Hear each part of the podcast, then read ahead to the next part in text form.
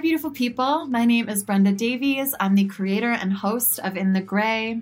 And if you caught last week's episode, this was a conversation between myself, one of my dear friends, Lauren Schweitzer, and Margot Brook.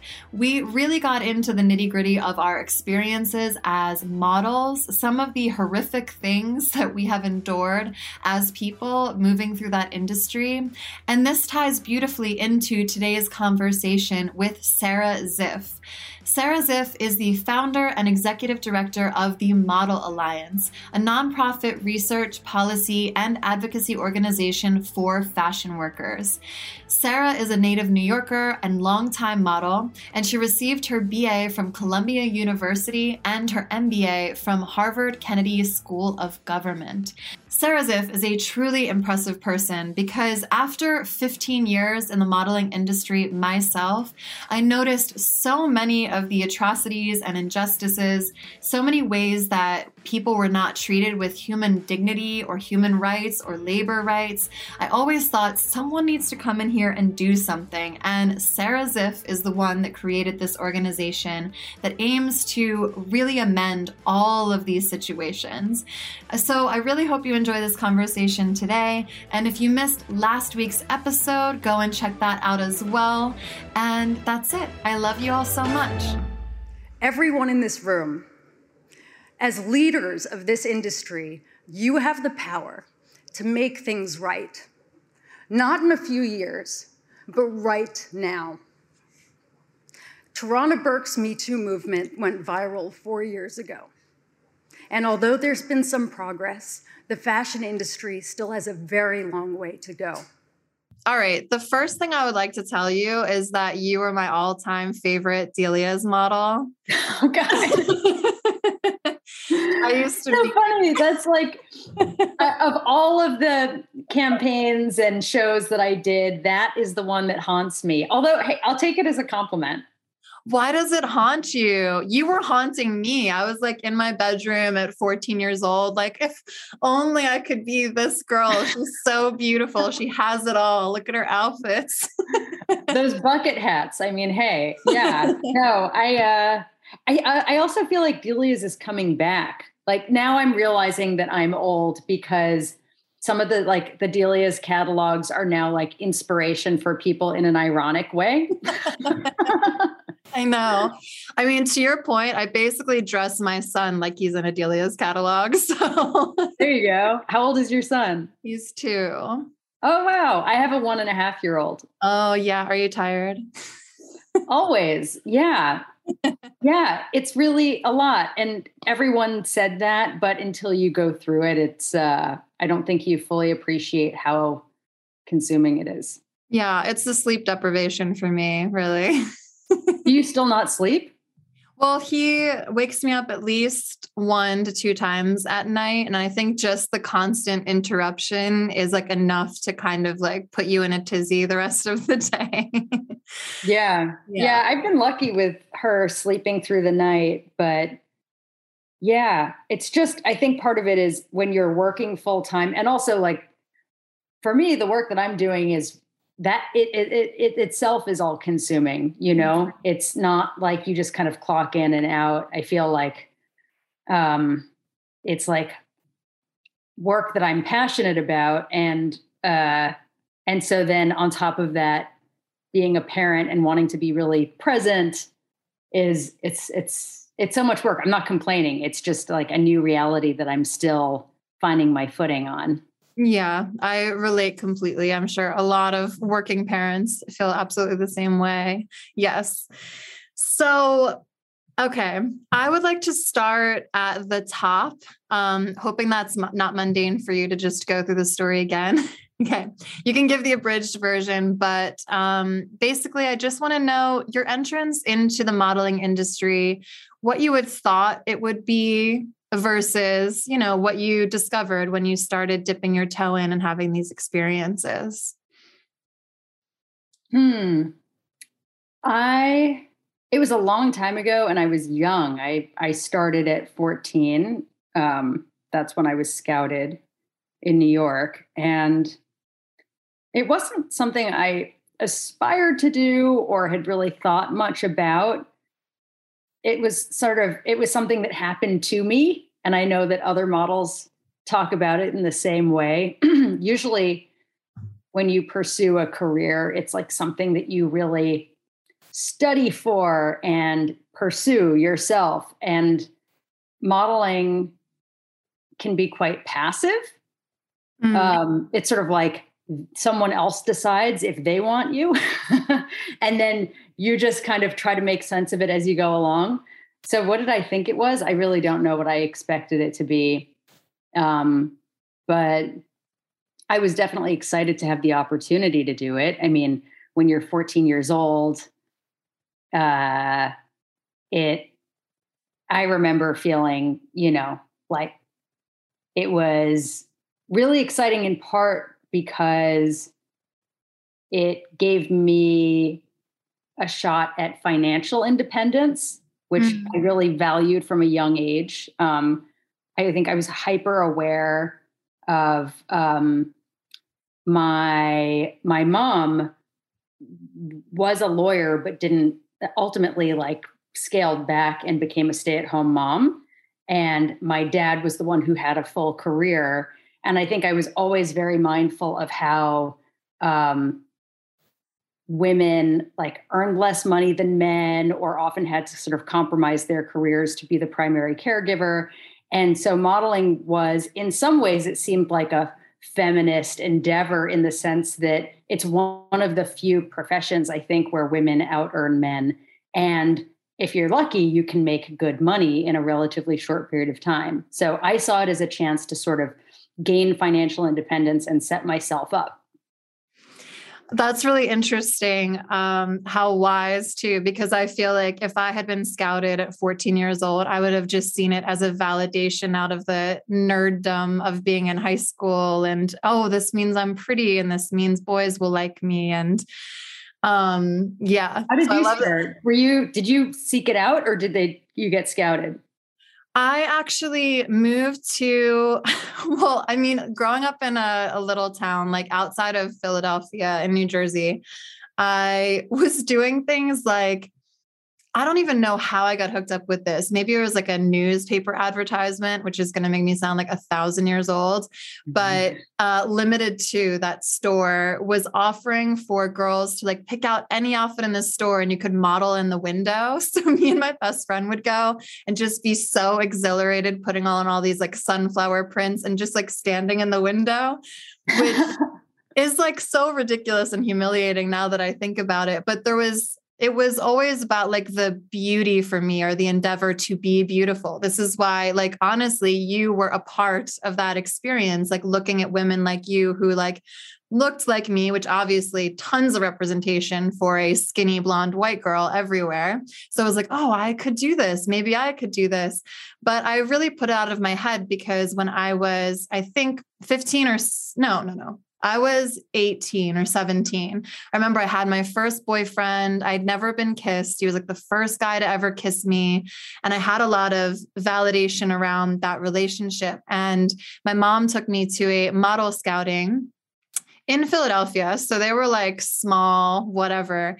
But I remember it really vividly because I got in the room and everyone had always been like, oh, you're tall, you can model, you can model. So I went in with all this confidence.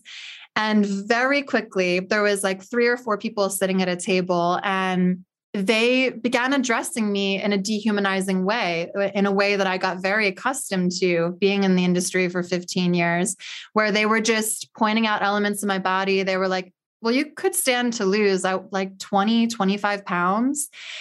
And when I left, they made fun of my walk too. They were like, you need to learn how to walk. Come back when you figure that out. And they just like treated me like trash. So I left with my mom and I was just like laughing with her because I was, you know, really loved and felt good about myself. And we were like 25 pounds. I was like, yeah, maybe five pounds, but that's insane. Mm-hmm. But I was in the car with my boyfriend getting gas. I just remember this moment. And I told him the story and was like, they told me I needed to lose 25 pounds. And he looked at me and was like, well, maybe. And that actually sent me into a five year bout of anorexia. so, and then while I was in LA being an anorexic, then I was also getting noticed. And I actually started working with friends for this brand called Wildfox. My friends Kim and Emily started that brand.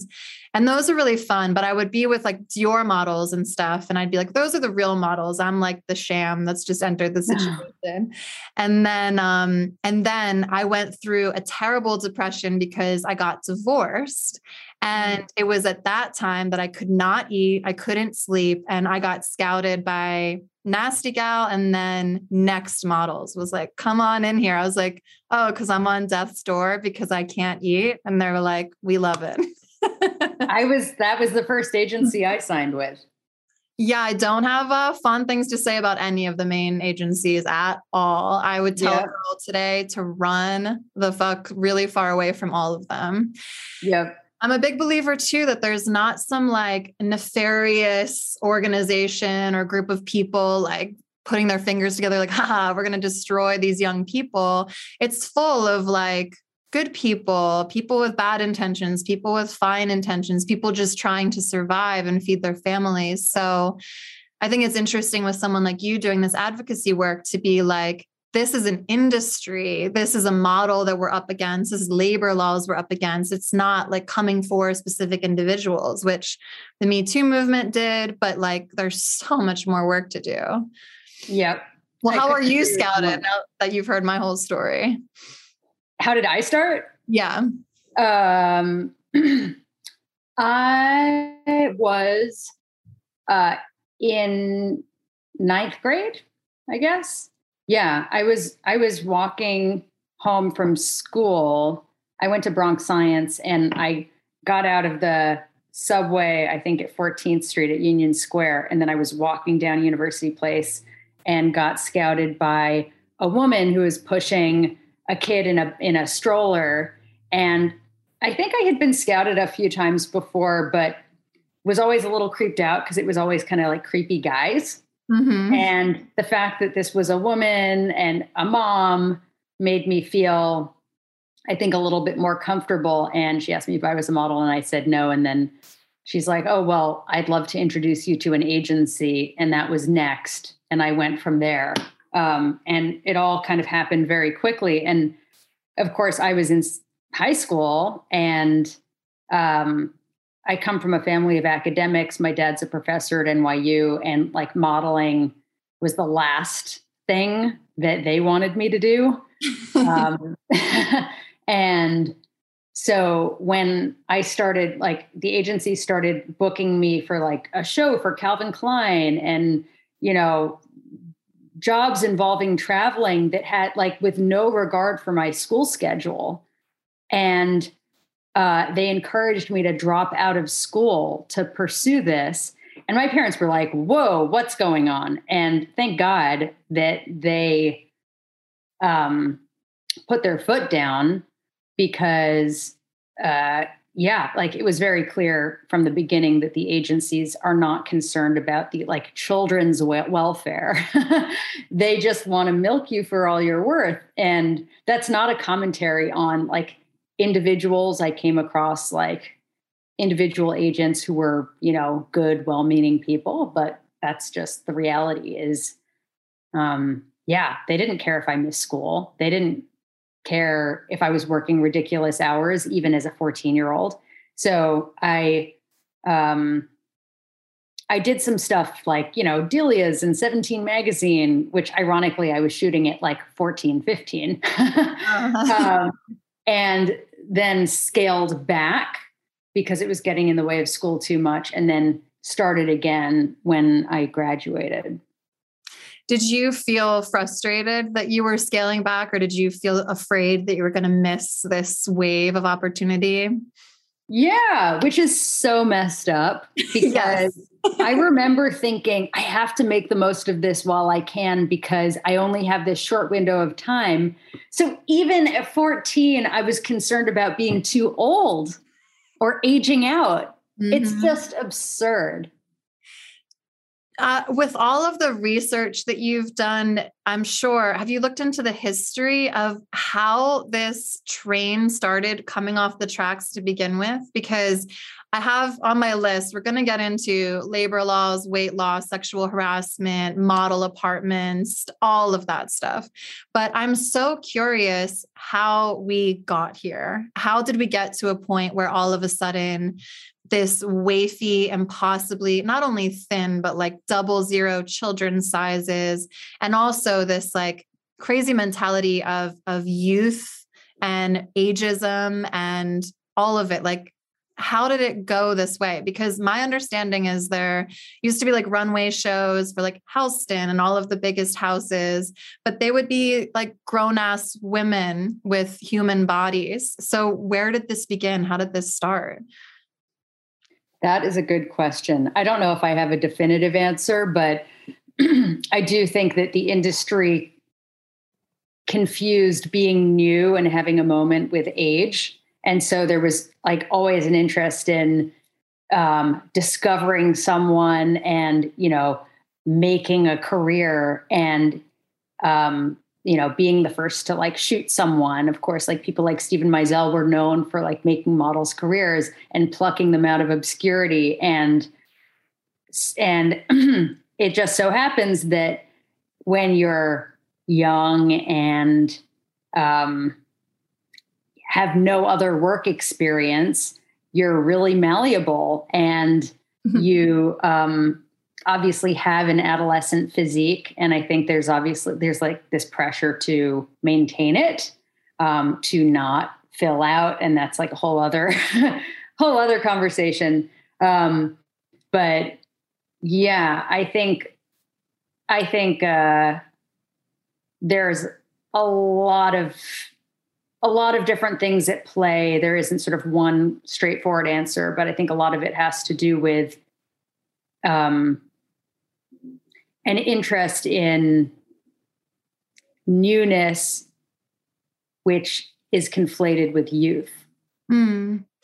Yeah, that makes sense to me. And I I love all of the forward momentum and change that we're seeing in the industry now, especially as it pertains to inclusivity and body inclusivity and all of that. Even though I also think it's still so far to go. And I still don't like that there's an industry that is telling us what beauty is and what those standards are. I don't think that this industry should have the power that it does in that way that's a whole other story. Your work is about protecting the people that are deemed as the most beautiful and picturesque people in the world. So, well, and it's also about protecting people who it's an aspirational industry, right? So it's also about protecting people who aspire to gain entry when in reality, very few people actually ever make it. Mm, yes, absolutely. Yeah, all the false promises. So I think not to hog the conversation, but I'll tell a little bit more about my observations to start off the conversation and what your advocacy is about and why it is so important.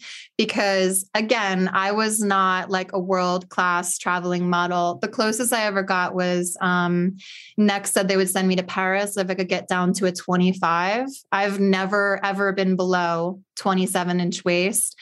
And I starved myself and lived off of water and maybe some juice for like two weeks. And I did it. I got down to like 24 and three quarters or something. And they were like, You made it. You did it. But I ended up not going to Paris because I was like, This is completely unsustainable. I'm either going to have to pivot and start taking energy supplements like drugs, speed, cocaine, like whatever people do. Cause I know that drug use is rampant because it is of a necessity. People need to stay awake and alive and alert enough to do these runway shows. And it's impossible when you have no sustenance. I also did go to London to um, work for a sister agency of Next. And my observation of that was that the other girls were in model apartments. I, thank God, had the luxury of staying with a friend in her boyfriend's apartment. But the girls that I talked to were spending an astronomical amount of money, like $1,500 a month, I want to say, to share bunk bedded rooms with seven other models. And so they inflate these model apartments so that the market value is irrelevant. And then you owe this to the agency. And the one way that they did get me, I remember I worked for like two and a half months or something. I was expecting to get a check. And I think I came home with $750 because I looked at this gigantic contract. I want to say it was like 50 pages long. I read it the best I could, but I had missed things like when I got to London, they opened up this drawer and there was a bunch of cell phones in it like old cell phones and the agent was very casually like do you do you need a cell phone while you're here did you already get one at the store? And i was like oh no i'll take one. Took one. I think i was charged $45 a day because i said yes to that cell phone and then I also have friends to round it off who were sent to China or different industries in different places as young women. And a part of their quote job was to be dancing at nightclubs with businessmen. And that there were often girls from impoverished places and war torn countries, even who were in those same situations. And they were actually being trafficked essentially because they would accept money for pay for sex in those situations because these are women, children in dire circumstance whose families have sent them to these places for promise of a better future. So it's not just some shallow endeavor of like, oh, these girls just want to feel beautiful and they want to be Instagram famous or whatever. This is young women, sometimes children, trying to get out of dire circumstances and they're completely mm. taken advantage of from top to bottom in this industry. The last thing I'll say is one time I was sexually assaulted on set. A photographer was pretending to fix my bikini bottom and he put his fingers in my vagina. And that's all I'll say about like I feel like those certain circumstances when I look into the work that you're doing touch on almost every issue that I observed almost as an outsider. I was like in it but not as deep as other people and still I was able to very visibly and e- easily see these injustices. I'm so sorry that you experienced that first. Um, I mean, have you met anyone who hasn't almost? like it feels like the majority I talk to have had these yeah. experiences. Yeah. Yeah. I mean, I I think unfortunately it is really common. Um, I know I like I feel like I experienced pretty much everything that I hear about still to this day through our support line. Um, and it's everything that you said is it's it's exactly right. And unfortunately, it's been going on unchecked for decades. And I think part of the problem is that it has like modeling hasn't been thought about as work where uh, you deserve to have labor rights and um, you know basic protections it's sort of seen more as a privilege than a job and So I think because of that, people, uh, you know, there's this sense that like, oh, this is prestigious. I shouldn't complain. You're made to feel like, um, you know, you're lucky you're here. And um, you also are very aware of how disposable you are. So um, there's always going to be another girl who's happy to take your place. And I think that's not unique to the fashion industry, but it's certainly compounded in our case by like extreme youth, often people living and working far from home or any kind of support system. And then, you know, as I've done this work and I've come to sort of see the fuller context, very few, if any, legal protections. You know, um, I can talk about this more, but when I first started the Model Alliance, we looked at the laws on the books and we found that child models, models under 18 years old in New York, the center of the American fashion industry, were not even covered under child labor law. We were cut out. How is that possible? Good question. How you know, is that possible? Okay. but so, you know, there had been for years, there have been you know, complaints about how the modeling industry promotes this unrealistic, unhealthy ideal. And it was sort of framed as a consumer protection issue. Like these images of these girls are bad for women. Well, mm. Let's flip that and think about this as a labor rights issue. What, you know, here we're talking about a really vulnerable, exploited workforce um, of mostly kids um, who are you know jeopardizing their health by being told to starve themselves who um, you know are being pressured to drop out of school who don't you know have financial transparency often are getting paid in trade not even in money. I mean there's so many injustices. And i really think that the fact that this is a female dominated industry and that it's fashion so it's you know seen as frivolous has meant that that people have not taken our concerns seriously. It's made it that much harder. Um, to try to advance like the most basic rights and protections for our workforce i'm so curious was there a moment that like the straw that broke the camel's back for you. I know that you ended up turning the cameras around and ended up doing behind the scenes interviews with your peers at Fashion Week. And I watched bits of that. So interesting. It's so interesting to see how much we've progressed in our thinking too, because I talk a lot on my channel about embodiment, for example, like models for sure are encouraged to disembody, to see like your body as this clothing rack, this like tool that you're using, but people can touch you at any time.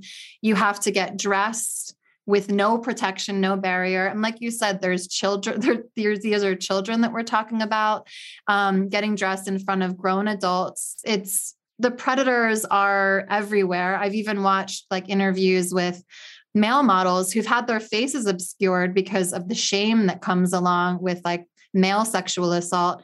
But there, there are a lot of predators that are able to thrive in this industry because of this lack of protection. So, all of that said, I'm like, when I was watching pieces of your documentary with all of these supermodels that I adore and that I grew up with, it was interesting to see that they had no like true recognition at least verbally that they were expressing to you of the autonomy that they are allowed to have. It was like this has already been forfeited long ago. Like we stepped into this industry. This is what we're doing. So i'm just curious if there was a moment where you were like wait this is really too much or this has gone too far was there something in the documentary process where you realized that you had to stand up and say something? Hmm. Well the documentary in some ways i'm embarrassed by why? the documentary because it well it i started shooting it with my then boyfriend who is a filmmaker when I was 18 years old. So this is like a lifetime ago. It feels like a time capsule. And uh and I wasn't looking to make an expose. I just got in the habit with him of, you know, like filming my life and along the way was sort of trying to make sense of my experience and this was around the same time that America's Next Top Model came out and it was the sort of Hollywood version. It had nothing to do with the realities of working in the industry. And from there, we kind of thought maybe this would be interesting to other people. And so we expanded the pool of footage by giving cameras to friends of mine who are models and doing interviews. And I have to say, like, some of the most compelling and disturbing footage was cut at the last minute um, because uh, people got cold feet. Mm. Um, so that that was really uh, that was tough because you know as a filmmaker you want to tell the best story and you want people to really sort of understand people's experiences um, but you don't want to sort of further exploitation by telling stories that people are not comfortable sharing yeah um, so I aired on the side of friendship, and um, and so when the film came out, you know, there were some like the New York Times film review was awful. You know, it was sort of like, oh, like pretty girls complaining, like, how, what do you have to complain about?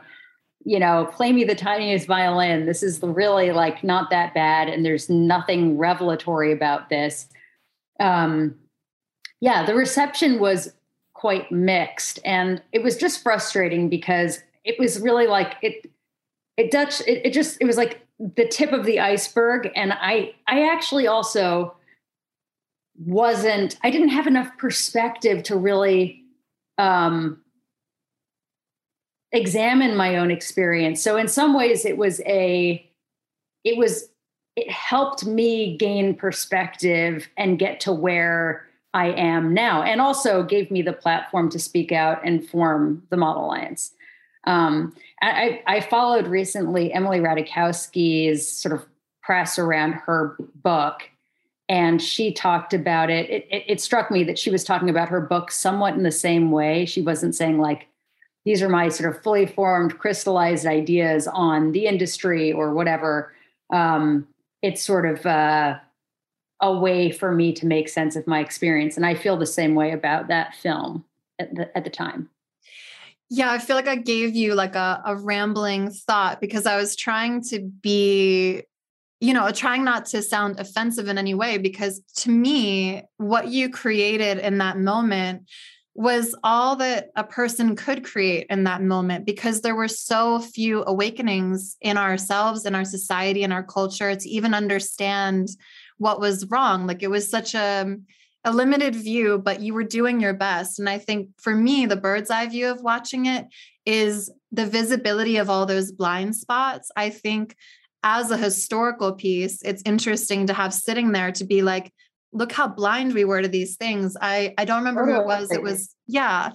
It was like a fashion editor dude. And and you were like asking, you know, do you think um children need to have like not protection on set, but need to have um, their parents or people there.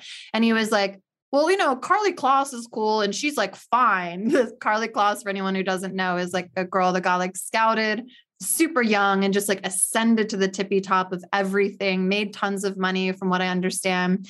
Um, and even watching him just be so dismissive and he said something, I should have pulled the quote, but it was like, um, temptation. He used the word temptation. He was like, yeah, maybe uh, some girls will be prone to fall in temptation and maybe they need more protection. But someone like, you know, there's other girls that are perfectly fine. And that was so interesting to watch because, first of all, whatever dude, whatever dude that doesn't have any insight into this because you're a man, you're a fashion editor, like, shut up. I think he was a casting director. yeah. And, and I think I also remember asking him in that interview about um, pressure to be thin. And he said something like, oh, you know, I, I, something to the effect of, oh, you know, we want people to be healthy, but by that I don't mean fat. and it was just there's I, I agree. It's sort of it's like I said, it's like a little time capsule. It it's reflective of that time, and it came out in it was in theaters in 2010.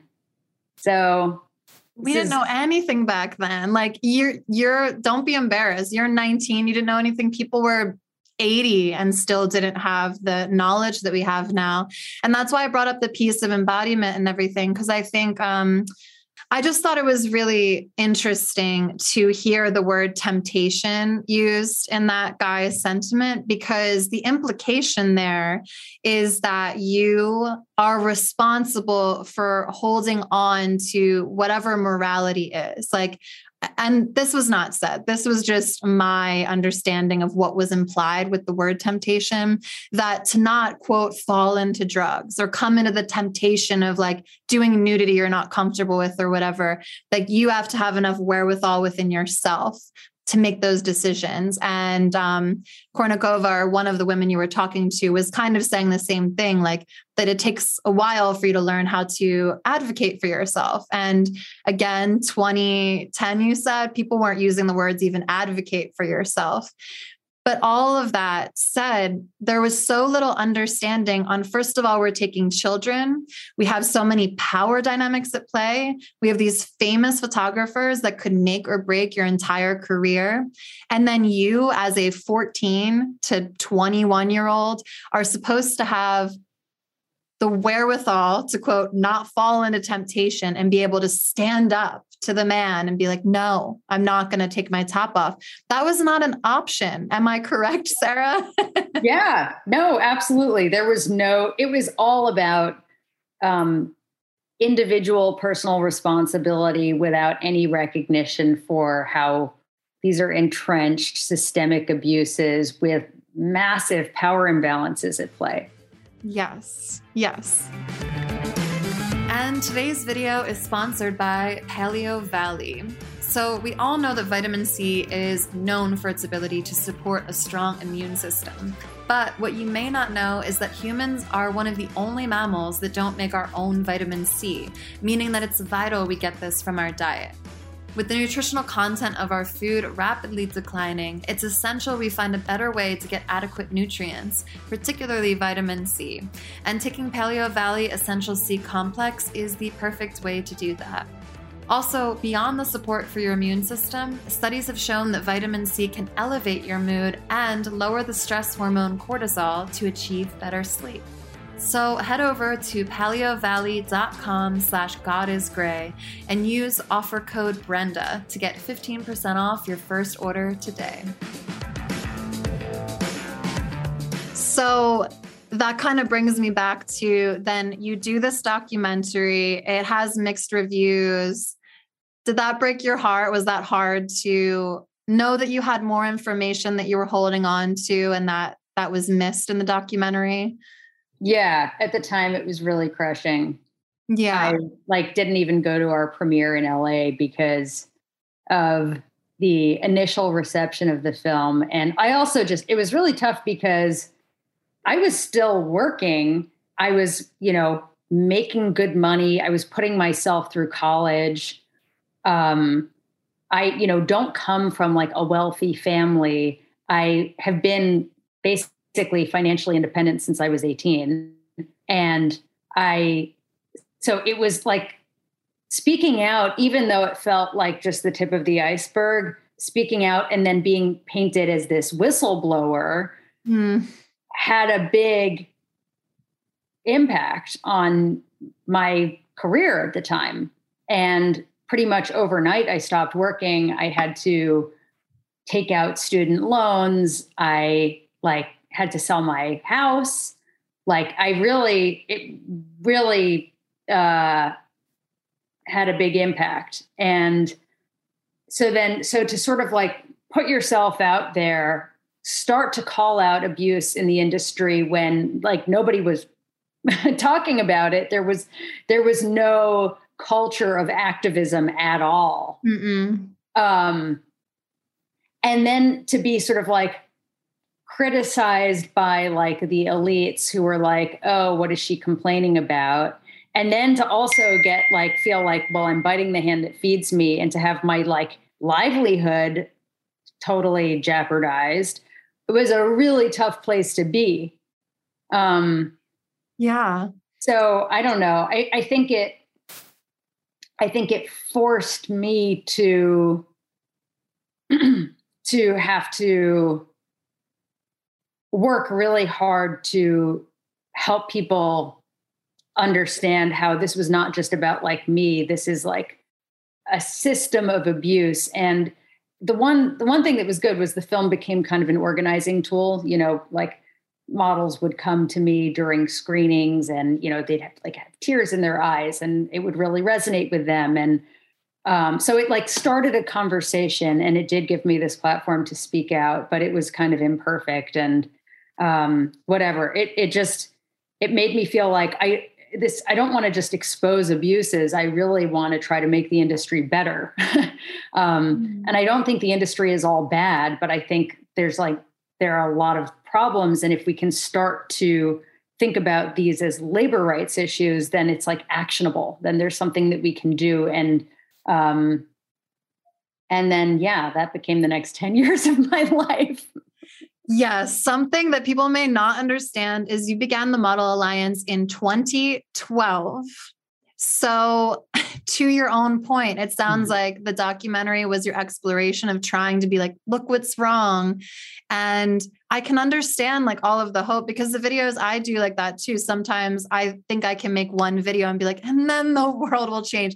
Advocacy does not work like that. You're 10 years in and you're just now, I think, introducing the Fashion Workers Act and these sorts of things. So, how did it move from documentary, losing work, being ostracized or judged by people that are elite in the industry to being like, oh, okay, now this is how I can make an actionable change and start this alliance? Hmm.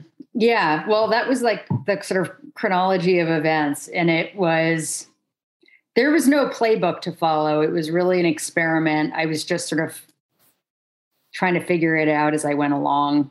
And um, I approached established unions and asked if they would extend models um, membership. And basically, long story short, was because we're generally considered independent contractors under federal law in the US, we're not able to unionize. And so I had to think about an alternative approach. And so for me, this was not just about trying to improve the modeling industry. It was about it was about creating a new labor rights framework for a global industry um, that depends on you know freelance workers who are highly mobile. You know you're in new york one day paris the next milan. Um, you know it's not like the world of work of like our parents generation. Um, and so for me it was it was like i wanted to fight these injustices but it was also sort of interesting as an intellectual exercise to try to wrap my head around a newfangled approach to you know advancing labor rights. And um and i had i had studied you know the labor movement and community organizing in college around the same time that the film came out and so these were sort of ideas that were percolating in my mind um and yeah so it was really like having the door slammed in my face by the unions that made me think, okay, like I'm just going to have to like figure this out. Damn. Oh my gosh. I love you. I'm so impressed. Oh, I'm so happy you're doing this. so let's start tackling these issues that are the systemic problems that you notice. And I think this could be poised as like the more boring or mundane one but i but labor laws i think like you said that's the crux of everything it seems like that was the way you were able to take all the horrific stories and lived experiences that you have and share with your peers and turn it into something actionable. So, what are some of the major flaws in the modeling industry that can be addressed by simply changing the labor laws around the industry itself? Yeah. Um, well, so I mentioned our first piece of legislation was the Child Model Act. We looked at the laws on the books and we found that um, kids, you know, models under 18 were not even covered under New York labor law. And uh, so that was, you know, legal research that I did with basically a team of volunteers. A lot of the Model Alliance's work for many years was like purely volunteer based. Um, mm. I think people assume that we you know, have all this infrastructure, but that certainly wasn't the case at the beginning. Um, and yeah, we introduced this the Child Model Act, which basically uh, included kids who are models under the classification of child performer. So, like an actor, or singer, or dancer. Um, we wanted, you know, child models to have the same protections. And um, I don't want I don't know how much you want to get into the sort of like nitty gritty policy stuff. I can like nerd out with you, but um, I yeah. love nerding out. well, I mean, also I think one thing that's interesting is that it it effectively made it more difficult to hire minors to work as models. Um, and and i think an indirect consequence of that was that clients decided to try to hire 18 and up just because it was easier. They didn't have to go through all that paperwork of having a certificate of eligibility and, you know, um, having to meet these various different requirements. So I think that was good because obviously you have the, the models for the most part are representing a feminine ideal of beauty that um, is supposed to be aspirational for women and it's really messed up that you have like a 15 year old girl representing that beauty ideal to women in their 20s 30s 40s and up yeah i i love that that spin on the whole issue because you could say oh i don't give a damn about pretty people and their problems but it is that trickle down effect of if we can change the systemic issues in modeling and break apart what we see as beauty standards and allow inclusivity and advance the way we see beauty, that will benefit society at large because bulimia and anorexia are still massive problems in our society among young women.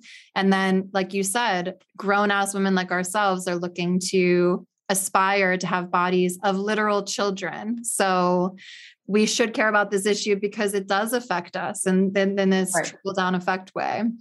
Yeah. Um, and also, then I mean, I can talk about other other pieces of legislation like the more recent bill that we introduced if that's yeah, sure. Um, so currently models and creatives work through management companies um, in New York, which, unlike talent agencies, escape any kind of licensing or regulation.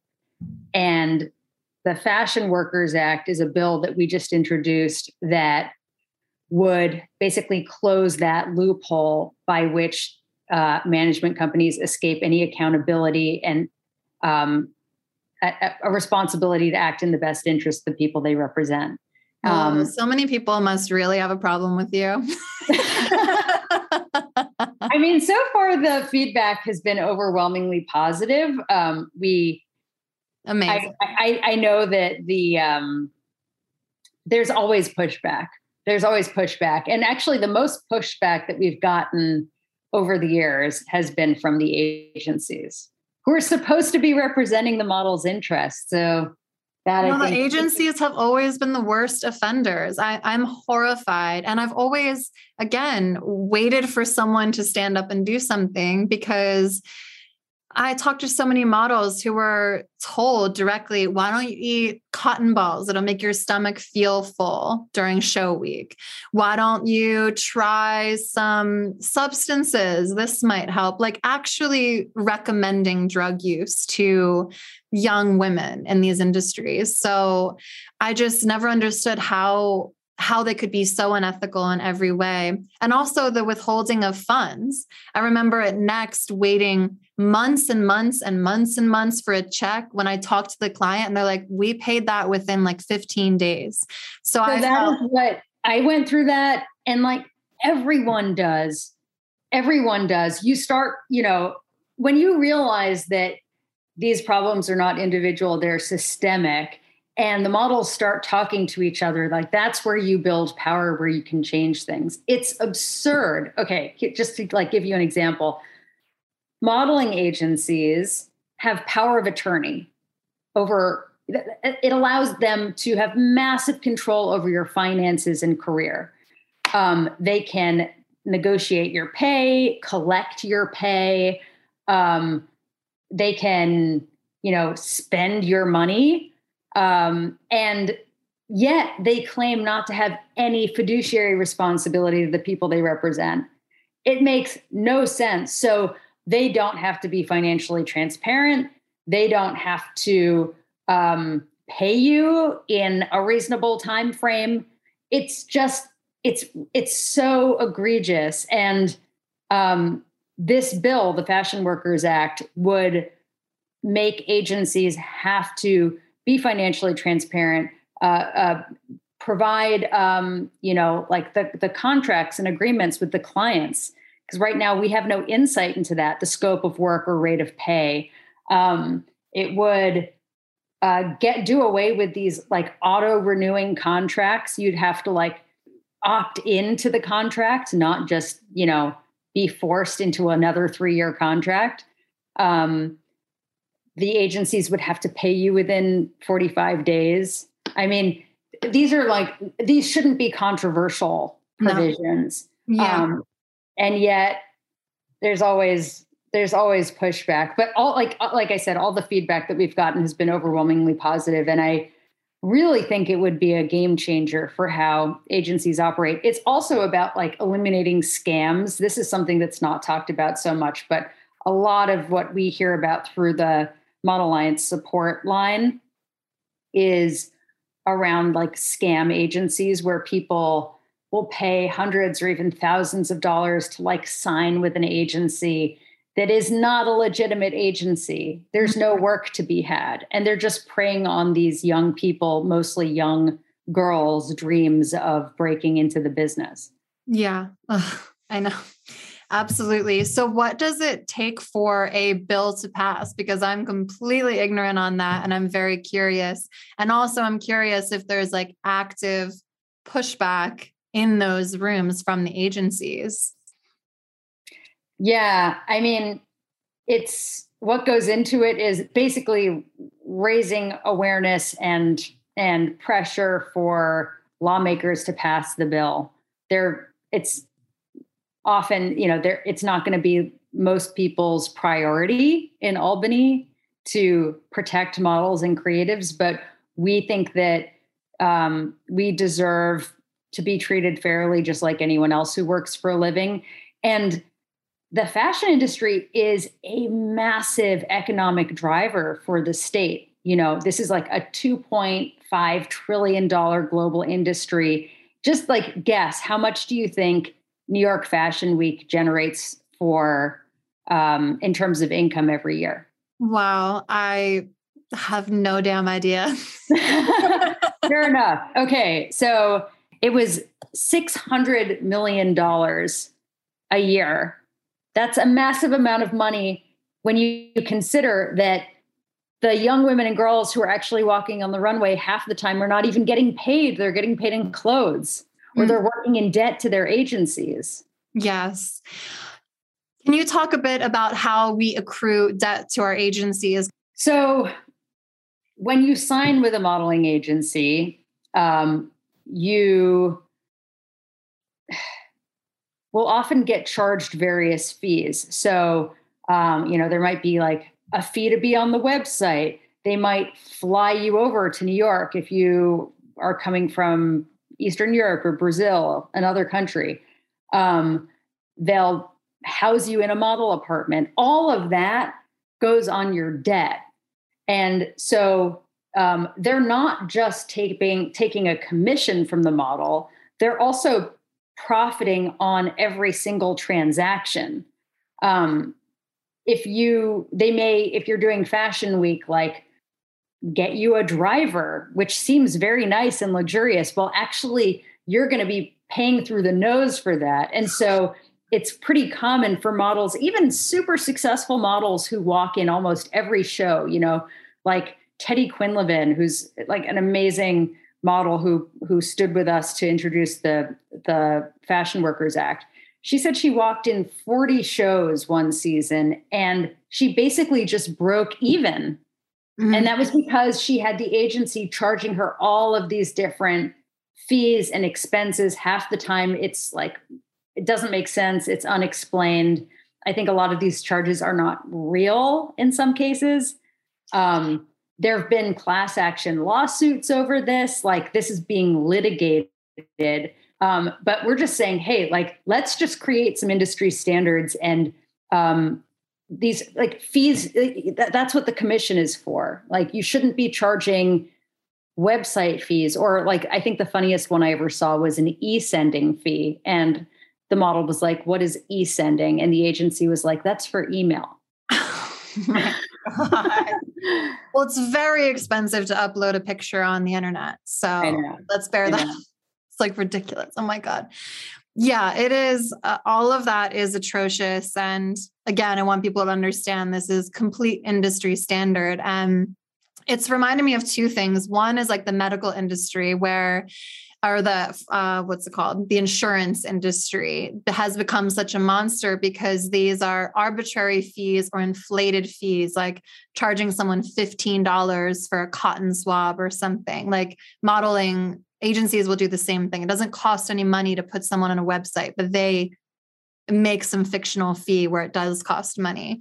And then also it's just so interesting to me because just like the elements of humanity and humanizing other individuals, primarily humanizing children as well. I think there has been such like animosity against young people that are in this industry. Um, I had a conversation with my friend Emily Meade, who um, helped pass this um, act within SAG to standardize intimacy coordinators on sets so that when people are doing sex scenes or there's nudity, that they are protected and that there's a go between between the source of power, whether it's producers, directors, et cetera, and the actor. Because same thing. Like it, it's like once you see it, you can't unsee it. You're like, how could we have for decades asked people to be in this level of intimacy and nudity and not have anyone there to protect them? And like, do you find like you're saying it has good reception, like the work that you're doing, and people are really appreciating it and getting on board? I just think it's just interesting on a human level to wonder and be curious about like why it has been so hard to get people to just humanize a model and recognize her rights as an individual like I don't know why an agency would be so committed to deeply abusing these young women and wanting their bodies to be frail, wanting them to be on death's door, wanting them to be on drugs. Like, Eh, that sentiment of like woo woo culture of like we're not healed until all of us are healed. Like why do you want an entire agency of clients who are in pain who are afraid who have to advocate for themselves who are on death's door? Like who does that serve? But i don't know. I, I wonder what your observation of that has been like when people do buck up against it. It's why. Yeah. Yeah. I think it's all about having a very myopic view. You know, I think part of what's dehumanizing is that you're talking about a very superficial industry where uh, designers, casting directors, agents are looking at you in terms of like the seams of your clothes. They're they're looking at you as like like a coat hanger or a clothes hanger, and there's such an intense focus on that to the that it's like to the exclusion of your humanity your mental health your well-being um and i why that is i um i don't know. I i like to think that people are not like inherently bad. I just, it is shocking though how that has become so normalized. Um, yeah. And how people don't see their role in perpetuating it. Mm. Yeah. Well, this is why laws are so important and what you're doing is so important because we can't change the way, like, we can't advocate forever and get to pull on people's heartstrings and and compel them to pay fairly or to not withhold funds. You have to just be like sorry it's a law. You just got to do it. Yeah yeah. And i mean i think having standards really does serve everyone. I mean it, it's it's uh it shouldn't be controversial whatever. We'll see. I, I really i really do hope that this legislation passes and it was drafted with the idea of not, you know, like I think we could have asked for more. Um, but this was about just creating some baseline protections for people in our industry. And this would extend throughout all the United States and carry to other countries that the models are flying to and working in? This is just for New York. Oh. Um, no, I want it everywhere. well, oh, so so the that would is like a natural segue to our private sector initiative, the Respect Program, which is um, like it's it's sort of it, it would basically create global industry standards. We can't pass laws in every fashion capital. Um, and so, like, that's why we've been urging companies to sign agreements to uphold standards across, you know, across the board, wherever a model is working. Let's say she's represented by an agency that that works in various different countries wherever she goes she would be protected um, and that has been slower moving it's just um, it's a process to get companies to see how it's in their interest to do this because generally companies just don't like regulation. Um, and it's really it's not until the workers demand better and like put pressure on companies to to do better um, in a meaningful way um, that we're going to see you know lasting widespread change. It's it's it's not up to any one person or organization. And if there's like anything i could try to like underscore it's that that this requires people power. It requires like all of us coming together. And um, it also requires resources frankly. Like this this work doesn't just sort of like happen um, without people having you know the capacity to work on legislation and pick up the phone to answer the support line and um, you know do the research that allows us to use an evidence-based approach for advocacy work. There's there's a lot of work that goes on behind the scenes. Um, we are a small organization. We're a staff of two. Um, wow. and yeah so it's it's definitely something where you know it's it it requires it requires people to like step up and pitch in and play an active role mm. I think to wrap it up, my my last points of concern are with weight and health, which would extend into mental health, I would argue, but absolutely physical health, because that's the most apparent one that is so destructive in this industry. And then sexual harassment and being sent to photographers' homes. Like you brought up Emily Ratajkowski, I read her book where she was just sent to this photographer's home and she is given the stamp of approval from her agency like this guy's important he's legit so that by the time she's drunk on wine and laying on his bed and uncomfortable and naked it's like the wheels have fallen off the tracks before she even got on the train. So, what is being done to address that? Does the bill also address any of those issues? And yeah if not like how do we begin conquering that element of it yeah yeah so the fashion workers act would require agencies to um, look into health and safety on set and certainly that kind of thing would be covered by the bill um, and it requires agencies to register every year um, so and there's also a complaint mechanism to the department of labor so um, like an agency would have to be in good standing to be able to operate. Hell yeah. Oh, yeah. Okay, great. yeah.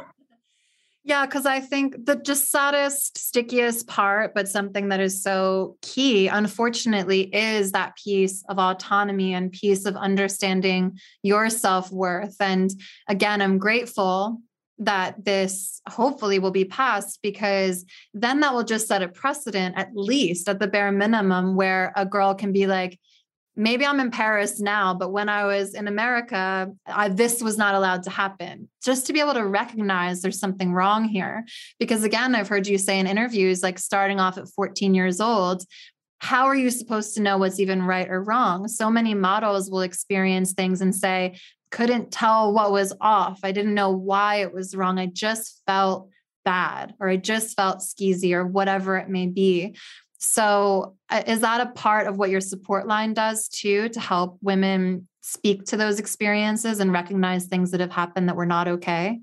Yeah. Yeah. We hear from people almost every day about a range of issues, whether it's sexual harassment or assault, um, difficulty getting paid the money they're owed, Um, and we kind of we try to meet people where they are and um, help them understand their options. So sometimes people just want to have someone to talk to and feel heard.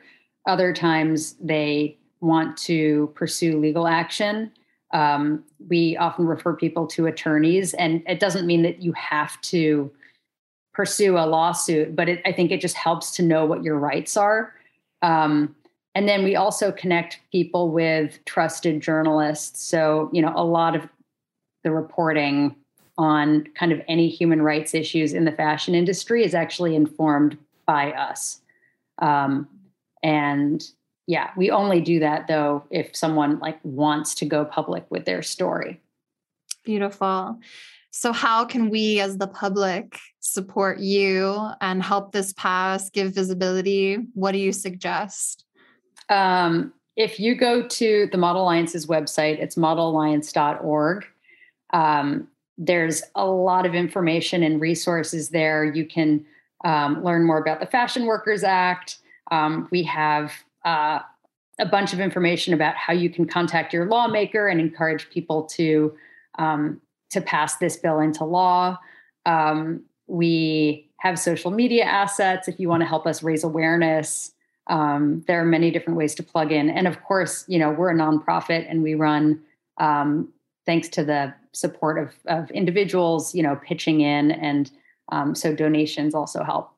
Wonderful. And what's the timeline with the bill passing? The session ends in June. So we have, it's a short session. We only have a couple of months. So we're just, you know, going full steam ahead, trying to gain as much momentum and support as we can between now and then. Okay, awesome. Very last thing what would you say to a young person who's dipping their toe in and is like i'm i'm ready to be a model. What kind of advice would you have for them? Oh boy. Uh i think that they should do whatever they want to do but know um, that they have to be sort of savvy and make sure that they're looking out for their own interests because even an agent is not necessarily going to be um, doing what's right for you. And um, and i think like the more you can talk to other models and have a support system and make sure that you're not isolated. If you have questions there are no dumb questions. If mm-hmm. you um, are put in a situation at a casting or a shoot where you are not comfortable, you um, absolutely do not have to do anything that you don't want to do. And hopefully it doesn't come to that. But um, yeah. And then, of course, like join the Model Alliance and get, get a better understanding of your rights so that you're not put in those situations in the first place. Amen. Well, thank you so much, Sarah, for this conversation and your time. Thank you for what you're doing. Thank you full circle moment for me. My favorite inspirational, aspirational Delia's model now doing. Oh my goodness. like you were, you were my number one. And now I'm like, wow. And she's the one that picked up the torch and did it. I know you don't want to like pat yourself on the back and be like, this is all me, which is great. I love humility, but also what you're doing is really beautiful, important. And I'm so glad you're doing it. Thank you. No, this was fun. I'm glad it's, it's nice to talk to someone who has been through it and gets it. Yeah. Hmm. well, thank you for listening. We love you all. God bless.